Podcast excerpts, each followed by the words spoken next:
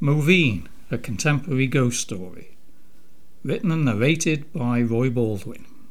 Chapter 3 2010 in the Erasmus Medical Centre, Rotterdam. Lying in a hospital bed was not an experience that Victoria would have ever put high on her desirables priority list. It had been two days since she suddenly awoke, groggy and incoherent, from a week long coma even taking Eva to the local accident and emergency in Amsterdam years back when Eva fell over in the snow and sprained her ankle, filled her with dread. Perhaps it was that weird sort of hangover relationship from her childhood, when her mother used to constantly talk about the Ormskirk Fever Hospital and children screaming and dying from polio in the 50s, all locked up in Dickensian old buildings with high windows, with bars, and extensive grounds with dogs patrolling. She knew in her heart hospitals were never really like that, and her mother's imagination was going through another paranoid turn. But the subconscious stuck. But as she looked around, that old childhood obsession began to dissipate fast. She was in bed, in a private room, all light and airy, with lots of comforting equipment around her. As a scientist, that gave her a lift of confidence. Perusing the tubes and medications lying on the table. Obviously, some of that gear had been plugged into her before she woke up fluids, sensors, alarms rigged, but the equipment was now discreetly pushed away. Thank God she had forged back into life under her own steam by some miracle guardian angel watching over. What an odd thing to think, she mused, being an ardent atheist and humanist. No such thing as that guardian angel nonsense, eyeing the gorgeous long mauve velvet curtains hanging conspicuously in front of her. This was an expensive set-up.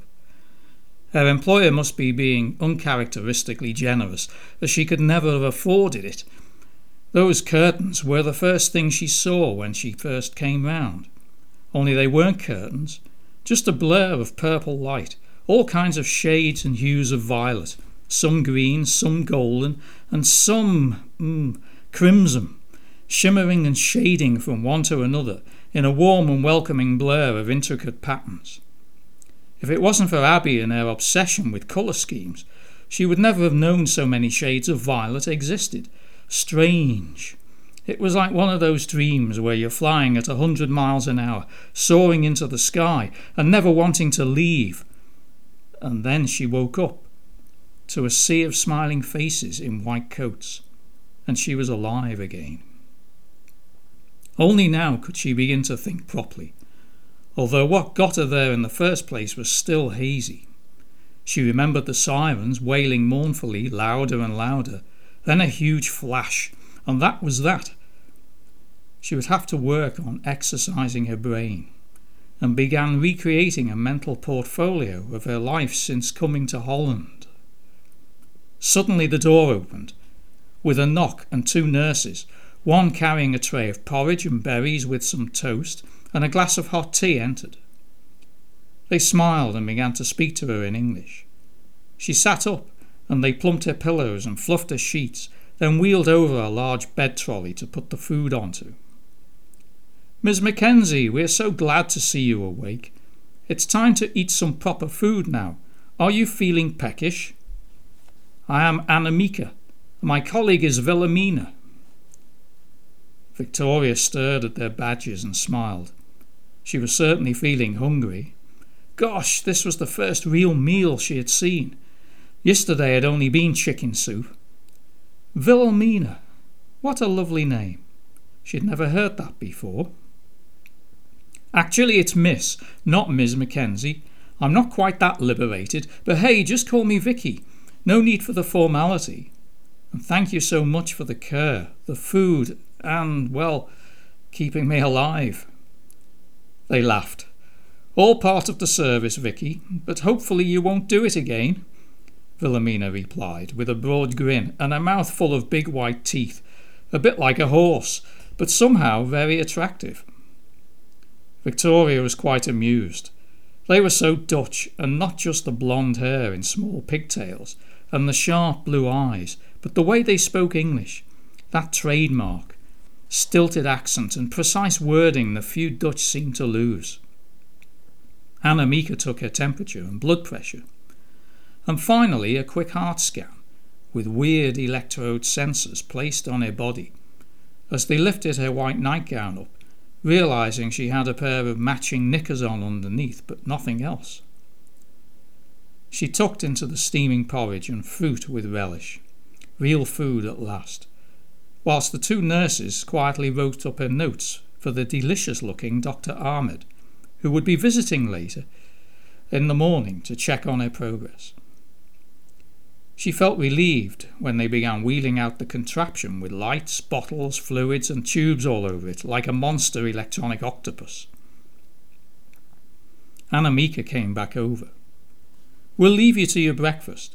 I'm so glad you have your appetite returned well. It is quite possible, I think, that only one more day you may be here. We will see what Dr. Ahmed says later. As they walked towards the door, Wilhelmina made some remarks in Dutch to Annemieke, both of them grinning. Victoria raised her hand and also grinned. Hey, both of you, I speak fluent Dutch. Thanks for the vote of confidence. Wilhelmina turned and smiled back, her eyes flashing. Yes, Vicky, I know, she grinned. And they closed the door, chattering away down the corridor outside. Victoria started to butter the toast with marmalade. The tea was nice, but she still hated that awful Dutch habit of serving tea in a glass. She would never get used to that, ever. It really bucked her up to hear Wilhelmina say how attractive she was, and that her progress from coming out of the coma was nothing short of miraculous.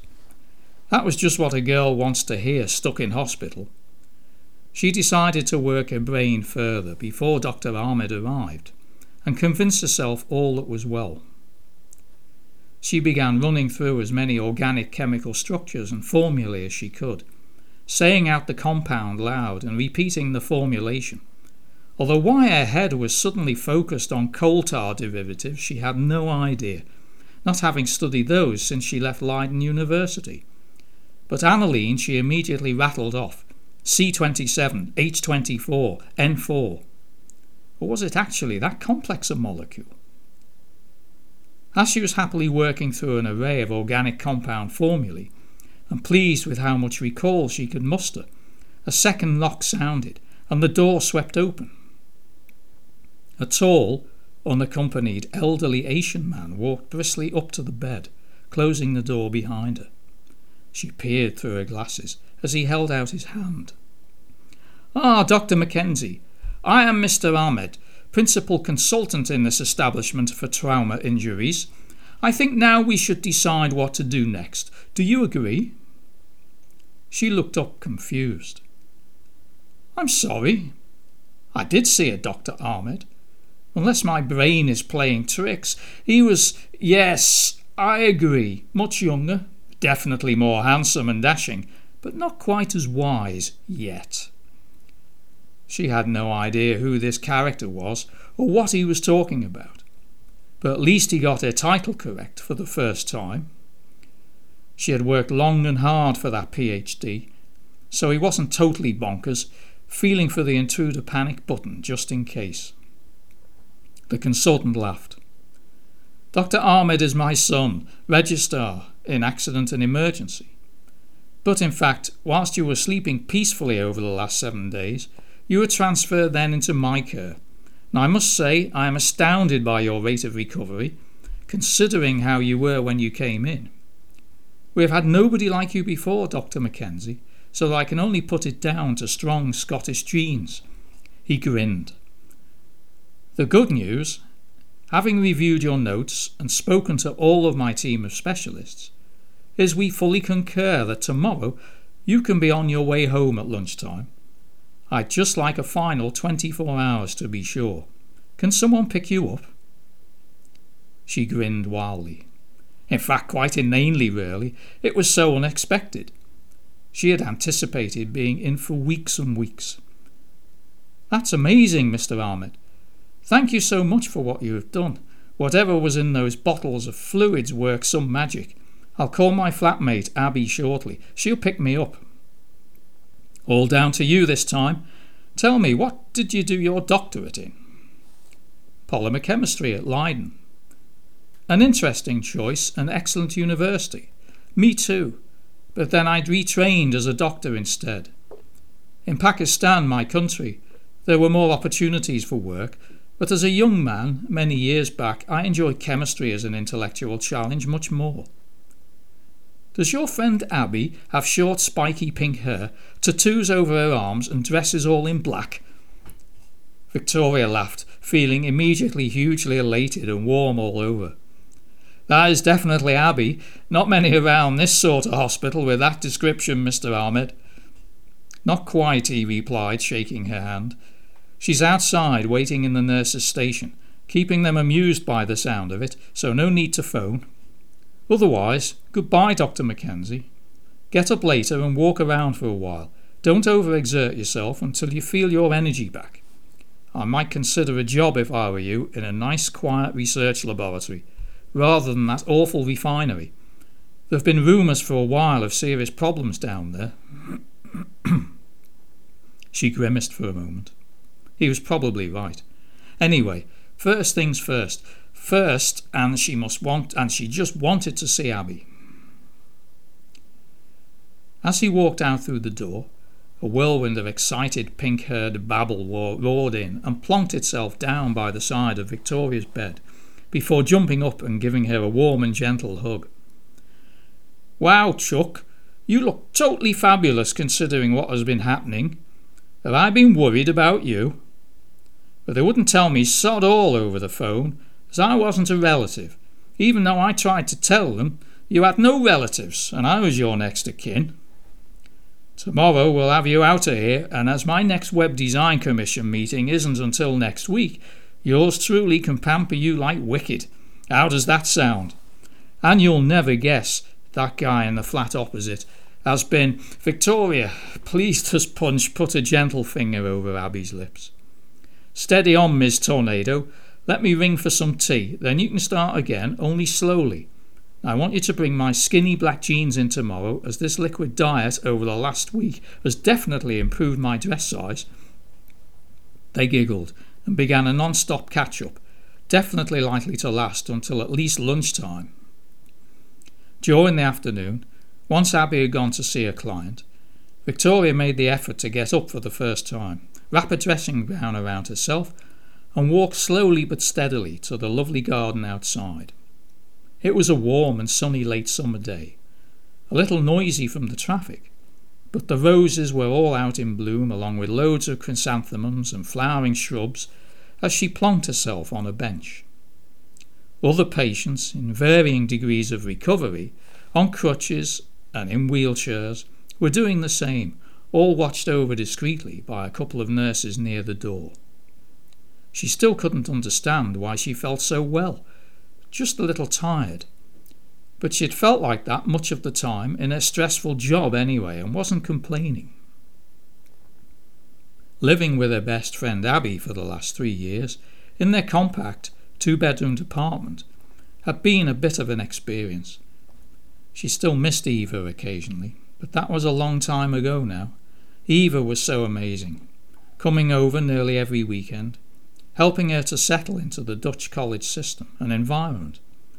But more than anything, teaching her how, well, about life, normal things, relating with people for the first time. Eva had so many friends in Amsterdam. She had seriously calmed down, began to appreciate there was more to music than Motorhead and Led Zeppelin, and developed a shared adoration of opera and jazz. She finally grew up and she learned for the first time how to truly love another human being and do and be all the normal things she should have learned from her mother and father. Eva had provided the caring surrogate, but in a compressed time frame. Their relationship became intense, wonderful, and accepted, and Eva made sure she got into Leiden University, where she continued to study hard and she got her top degree in chemistry a year earlier than normal. Of course, after a year, she outgrew the commune in Amsterdam, and with Eva's help, she got a small bedsit in Leiden, which they both furnished and decorated. And the weekend job, which Eva found for her, testing in the laboratories of a bread factory in Delft, paid well, so she had become a truly independent scientist at last. That was the best period of her life. A constant balancing act requiring lots of determination, trust, and organisation. But she loved it and found she really did have an aptitude to be normal. She laughed, thinking about the moment when a large can of paint tipped off the ladder over Eva's head. Fortunately, it was water based, although the bath never looked quite the same again. But like all good things, they always have to come to an end. Perhaps when you didn't expect it, alongside the inevitable trouble coming in threes. She was in the last year of her PhD. She noticed Eva a little edgy and distant, and then it all came out. Eva had been promoted to head of science in a girls' private school near Wigan but it seemed that the less than subtle and determined wiles and subterfuge of her head of English colleague had been too much to resist. They had been having a torrid affair for the previous two years, and finally were living together. Jasmine, or whatever stupid name it was, had now become a full time writer of literary short stories or some crap or other. Victoria had never heard again from her mother and father.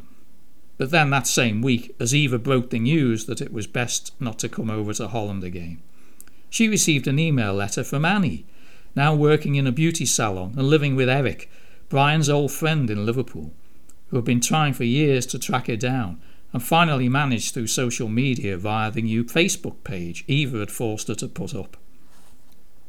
Her father, it appeared, had died two years before and her mother had sold the cottage in Cinderblack Lane and vanished back to America. A cold and clammy sensation swept across her, just for a moment, and she remembered in a flash, as you do in moments like that, a couple of happy periods in her childhood. And she cried for hours, not particularly for her father, and certainly not for her mother, but for the great gaping hole of uncertainty and unreality for so long in her life that only now had been filled. That was until Eva provided the it's all over bombshell. And then the third thing her landlord threatened her with eviction because he wanted the flat for his sister. Obviously, the runes had been truly shaken. Her life had to restart a new phase. And that was when, on the hoof, she moved to Rotterdam, got a job in the testing laboratory in the Arendelle refinery and rediscovered men, sex, and eventually Abby, a crazy ex fashion designer from Manchester who worked in the Turkish kebab shop and still did, in between her precarious design freelancing. But now she could see her best friend Abby walking up the path to reception with a large bag of clothes. Great! It was time to depart. Pouring out a tea, sat in a cafe alongside the harbour in Rotterdam. Abby grabbed the last tea cake and stared quizzically at Victoria. So, are you going to tell me what happened in there? You've kept very silent. I still don't know how you can work in that awful place, the stench that comes out constantly. Victoria looked thoughtful. Abby had a fair point, but in fact, Quite possibly, events could take a life of their own, as she would find out the following day. She had been signed off by a doctor to return to work, but the refinery had asked her to meet with both the chief executive and her boss, the operations director, first thing. I may not have a job, actually, Abby. Things got sort of complicated. What? You mean finding yourself blown out of a building the only one alive with a massive explosion. Sounds like serious negligence to me, and a big compensation payout. I don't know. Tell you what, if you go and get some lagers, then I'll tell you, but because I need to try and make sense. Abby could see that Victoria was looking tense and strained. No problem. In fact, as it's coming up to lunchtime, I shall treat you to your favourite ham and cheese omelette with a big salad too. Victoria smiled back and nodded. Good, that's more like it. Exactly what best friends are for. Abby replied and sidled off to the crowded bar area to order the food. Victoria began to reflect carefully.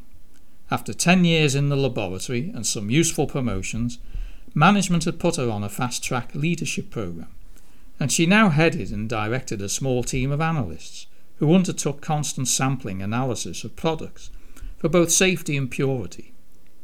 She enjoyed her job, and she was well paid, enabling her to now afford a big mortgage on her luxury apartment, which, whilst compact, was beautifully set up and furnished with an impressive modern kitchen and appliances.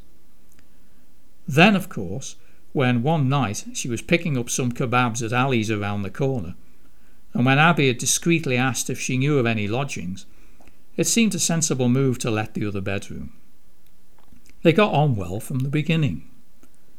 Abby had quickly become, like Annie, a soulmate friend, and they shared the same love of eating out, rock music, clubbing, clothes, and men. Now both in their mid thirties, neither wanted any permanent relationships, which always only lasted a couple of months, when they each moved on to the next conquests. Abby was a highly qualified fashion and textiles designer with her own small label but had suffered a bad business deal five years before, was made bankrupt, surviving on Ali's continuing largesse to employ her three days a week, and the occasional design work, mainly on websites, as she was a whiz with computers. Abby plonked the lager glasses down on the table. You know, Vicky, it's a desert out there with any decent guys our own age. Do you think it's because we're getting old, crotchety spinsters or something? I'm getting a bit sick of toy boys, to be honest, especially that Dick Adrian I've been seeing lately. Because actually, they all seem to fuck the same way and have nothing decent to say. Victoria sighed. You may be right. I'm giving it a miss for a while. I fancy a bit of a celibate spell and get my head together. I reckon it's time you went out with an older man. What's the oldest bloke you've been out with? Twenty nine. What? Abby roared, laughing as everyone looked around, her pink spiky hair dominating the colour scene of the drab cafe area. And you're thirty five? Jesus. Least I've dated some forty year olds. Big paunches, are not so big, Victoria interrupted, smiling. She loved Abby's never getting serious moments, but she had to get serious. I think I get the picture. OK, you want to hear? and drink up and the food's coming. Here goes. My team had been given a rather tricky job. There was suspected corrosion in the distillation tower which produces heavy naphtha, I was asked to organise some analytical work on the pipes. Naphtha? Yes, a smelly and very volatile liquid, a normal byproduct of the usual distillation process of crude oil, used for a lot of solvents, and in the bitumen business for roads, you know, that sort of thing. It also used to be produced from coal tar years ago, when gas was made from heated coal. Not something you want to breathe, so we wear protective suits, masks, that sort of thing, and rely on effective ventilation, pumping to keep levels low when you work in there. But this job wasn't routine. The refinery is quite small by modern standards, and these days, unless there are huge concerns like in India and Russia, many refineries are struggling.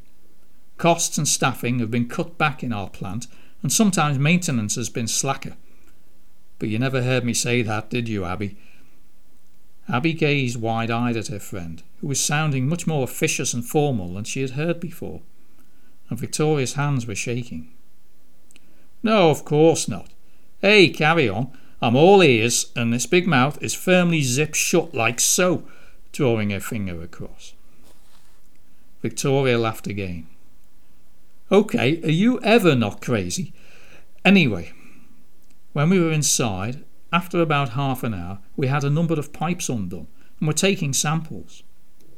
I heard my deputy shouting into the intercom to get the fucking pumps sorted quickly, as apparently the main pump to the tower, keeping us protected, had seized up, and the technicians were running around outside to find someone who knew how to start up the backup, as the normal guys were all on night shift. It was chaos apparently out there. And then we all heard a hissing sound as vapour started escaping from a crack in the venting further along the shaft. My deputy looked at me and I immediately gave the instruction to exit immediately. But once we got to the main doors, they had self locked. God only knows why. Imagine it. You have now nine people crowded together in a narrow shaft, nowhere to go, and a brown vapour seeping through various holes in the wall. Some panicked and literally started screaming and banging like crazy on the side and the doors, but we couldn't hear a thing. Our arm buzzers began sounding, detecting that levels of ga- gaseous toxins were reaching a danger point beyond the capabilities of our gas masks. Jesus Christ, Vicky, the place sounds like a death trap before you even went in there. But that's the point, Abby. That's why nothing makes sense. Because when we first went in, everything inside was shiny, clean, and modern. But suddenly all the lighting had dimmed, like we were in candlelight. The walls looked like they were covered in great swathes of brown, sticky slime. There was soot everywhere. There was nothing in the processing that produces soot like that. And then in the background, a thud thudding sound and hissing like a reciprocating hammer hitting a piece of metal and getting louder and louder to the point it hurt your ears. It was total bedlam, and the guys were going balmy. I've never seen such fear on people's faces. Yet I somehow seemed to manage to stay calm and shouted instructions to stay near the entrance. Help was coming, but nobody was listening. They were terrified. And then I saw and smelt it.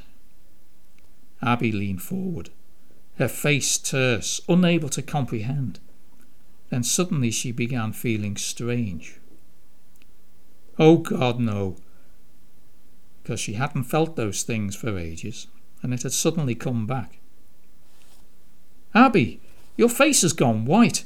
I'm sorry. Fuck, I didn't mean to frighten you. What's the matter? Abby began taking deep breaths. She leant back, then put her head beneath her knees for half a minute before coming back up, sweat pouring from her face. I've had one of my um, one of my turns, but you seem have to have to finish this now. What did you see? You must tell me. Abby held her arm as Abby's Victoria held her arm as Abby's breathing slowly began back to normal, and then she wiped Abby's brow with her serviette. Sorry, Abby replied. I think the stuffy heat in here just got to me for a minute and I've had too much lager again. Ha ha! Carry on, please, Dr. Polymer. It was the smoky vapour. It had turned from brown to a bright purple colour, was seeping like crazy out of the end pipe near me, alongside a dripping, clear mauve liquid. None of that made any sense whatsoever. I know my organic chemistry very well. Eva and Leiden University have taught me everything. That vapour wasn't naphtha, but from the smell, some sort of benzene compound. But nothing can possibly produce a purple gas. What about the liquid? It looked like a dye. And yes, there were dyes produced that colour from aniline, which is a related compound, but any vapour is colourless. I remember staring at this great swathe of purple gas, and then there was a huge flash of light, and that's all I remember. Next thing I recall is waking up in that hospital bed, of all things, looking at purple curtains in the room. Nothing was reported like that, Vicky. The press just said there was an explosion, eight people died and one survived, but they declined to release names or any detail as an investigation by the refinery is ongoing. The side of the distillation tower blew out, something ignited, the other eight of my team were found outside, also horribly burnt and disfigured. They couldn't have been formally identified except by DNA. But they found me alongside, unconscious, assumed head injuries. And of course, it took me a week to wake up. But I looked completely normal. Not even my suit was ripped. The investigators, when they interviewed me at the hospital, All believed that I got out through the door, well ahead of everyone, and slammed it shut accidentally. But it wasn't like that. I was at the very back, right inside. I could see that saying otherwise wasn't going to help my cause, especially when I said I had seen purple vapour and brown slimy walls like tar, and they had to test immediately for samples of what it was. They just laughed and wrote down severe shock and after effects. As far as the plant is concerned, it all points to the naphtha having ignited and a series of avoidable mishaps which will have to be explained to the National Dutch Health and Safety Executive, probably resulting in a big fine and making the plant even less viable. I can sense it, Abby. I'm going to be set up as the cause of the accident somehow and be the scapegoat to save the backsides of the executive. But I still don't understand what went on in there. It really was weird. Everyone, and I'm sure you too now, obviously thinks I'm blast bonkers. Abby went quiet and thoughtful for a few seconds. Actually, I do believe you, because I sensed it not only when it happened, but also a minute ago. Eh? Victoria retorted, swigging down the last of her lager, having consumed half of Abby's omelette as well as her own. Bloody hell, Abby. You're not starting again on that psychic crap, are you? You sound less like my mother did. I'm sorry, but there is a rational scientific explanation somewhere, and I won't rest until I find out. It's not silly, Vicky, seriously. I've always had a strong sixth sense of, well, things which couldn't be explained, and as a child I used to sometimes see things. What sort of things? That they have clanking chains and moan a lot? Don't mock. There are things and energies around us which can't always be explained. As a scientist, I thought you would have a more open mind. My mother was the same, and her mother before her, and so was my brother, but not my father. These things do run in families. In fact, I'm surprised, if your mother claimed to be psychic, that you haven't, well, sometimes had feelings too. My mother only saw one kind of spirit, a brown liquid with a large bell on the side of the bottle. Anyway, I was no different from any other kid. All children see things. It's their overexcited, prepubescent imaginations. Sort of goes with the turf until they kick their kicks later from sex. Abby laughed. OK, let's leave this to another time. We should get back. It looks like a thunderstorm is on its way and you need to sort out your best clobber if you're seeing the big chief tomorrow. As they walked back, Victoria began telling the story about the Ahmeds at the hospital, how deliciously fanciable both younger and older Ahmeds were. Abby decided not to mention any more. But in the evening, the moment she felt and knew something serious had happened to Victoria, before it all came on the television, she had dealt herself from her favourite pack of tarot cards. She had done three cards. Five cards and even a Celtic cross spread, but each time there was always one discernible similarity. The card of lovers and the card of hangman appearing together on every deal, with either wands or swords. Heaven knows what that might be, but it made her uneasy. Victoria began looking at the impressive array of Van Gogh prints on the wall. She always loved sunflowers, they were about the only things that grew every year in their tiny back garden in Cinder Black Lane. It was quiet, except for the mild clack clacking of computer keyboards, as a batch of secretaries were attacking a big pile of reports. Victoria, how great to see you so quickly and looking so well, a voice boomed out. Please come into my office. She turned, and a very tall, thin man held out his hand.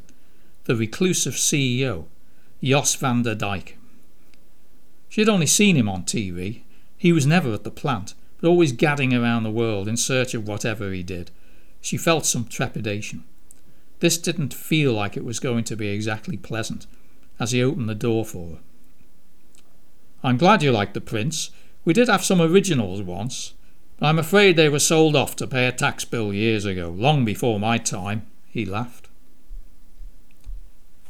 Hello, Roland, she muttered, looking at her boss standing by the window, a severe expression across his face. He raised a smile when she walked over and kissed her cheeks three times in a Dutch fashion. Victoria, you look amazingly well considering what we found out there. You reacted very fast to get out before the blast. Damn door locks jammed then, of course. Actually, Roland, it wasn't like. Then she stopped. What was the point? She could sense they had made up their minds and fire her anyway. Please take a seat, Victoria, Vanderdyke requested in a calm but measured tone. Now, I won't beat about the bush. We've assessed the initial reports from the health and safety team, and also your uh, comments and recommendations from the hospital. There is a lot of stuff still to be done, sieving through the remains, analysis, and then a rebuild. You know the sort of thing. Roland and I are concerned that you are able to take the time to make a full recovery, both physically and, of course, from the trauma. So we would like you to take leave of six months, effective immediately, on full pay, of course, and with your bonus all tax free. On condition, uh, well, part of the arrangement too is we have booked your sessions, all paid for, at the Delta Hospital, with a Dr. Mika Benning, which we would like you to attend. She looked at her boss. Roland, that place is a mental asylum, isn't it? He looked at the floor, then stared back into her eyes, forcing a smile. Actually, a very highly respected psychological clinic who provide top notch trauma counselling. We know you must have had quite a shock inside the distillation tower. Then you can come back and hit the ground running. Van der Vanderdyke interrupted. What Roland means, Victoria, is that we will review the situation in six months and jointly agree the best way forward in your job. She knew instinctively what that meant. He had a reputation as ruthless to the core, so any requested deviation from what was on offer, or asking for additional compensation, would likely be tied up already with a huge load of hassle and aggro, and she really couldn't be bothered. She needed a holiday anyway, and hadn't taken this year's allocation yet, so another month would be added on. Technically, at least, she would be employed still, better to move on from. Fuck Vanderdyke and Roland too, that squirming bastard. The break would give her some breathing space. He continued. Is that acceptable to you, Victoria? She nodded. Thank you. It's good to be working for a company that looked after its employees so well. Roland looked away out of the window. He sensed a tone, but Vanderdyke simply waved to his secretary. Excellent. In that case, Lana will see you out, and we'll see you in six months' time. Have a pleasant break. She was out of his office and out of the building in an instant. She got into her pickup truck was quickly through the security gate.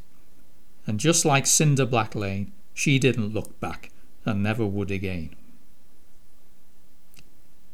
The early morning sun drove a hazy beam of light through her half closed blinds Victoria pulled off her duvet and headed down the stairs to her newly renovated kitchen. Abby was late coming in. She stumbled over a pair of Wrangler jeans on the first two steps, noticing the logical mathematical sequencing of a trail of clothes resembling knickers, a top, boxer shorts, shirt, and finally a bra entwined around the banister knob.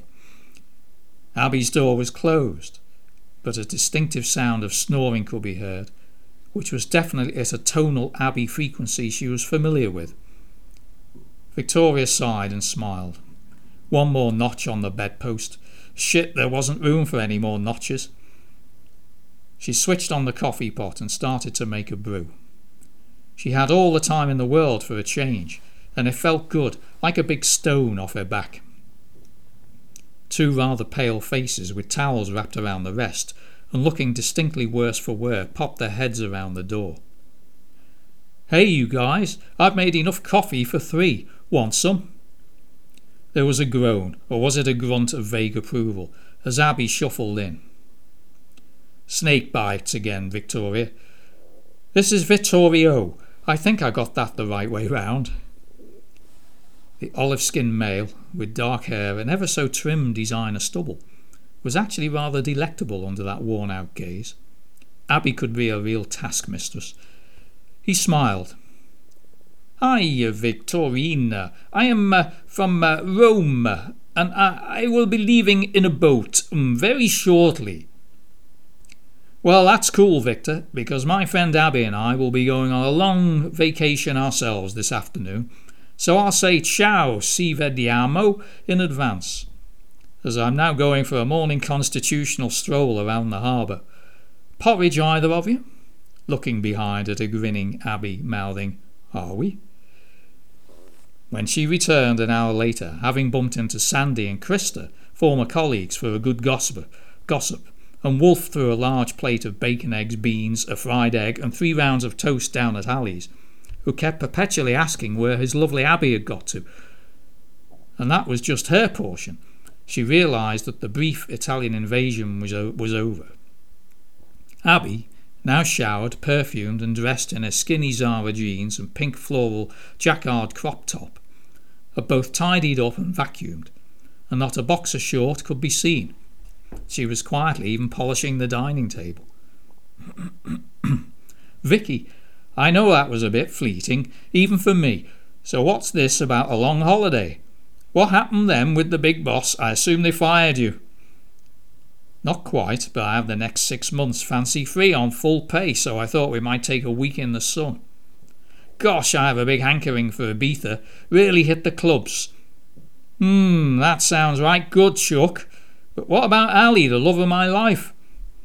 He thinks you've done a bunk anyway, so he won't miss you for another week, and holiday is on me. A celebration and big thank you for being the best and most entertaining friend ever. You mean even better than the astounding and incredible Eva? Victoria grimaced. She knew Abby's humour of old. Maybe, but Eva touched those parts others have failed to reach. Abby roared, laughing. I don't think we'll go into that, not this time of day. I'm definitely not doing any Leslie threesomes. Hey, neither am I ever again. But it was some good while it lasted. So I shall get onto the laptop and book us the raunchiest week I can find. Cool, and there's the postman too, so we can get to it. I'll just get the letters. Victoria was well into scouring the worst and noisiest Ibiza hotels she could dredge onto the screen. Abby sauntered back with two teas and a handful of brown envelopes, all bills. As they slurped their drinks, Abby suddenly got up and ran back out to the hallway. I forgot.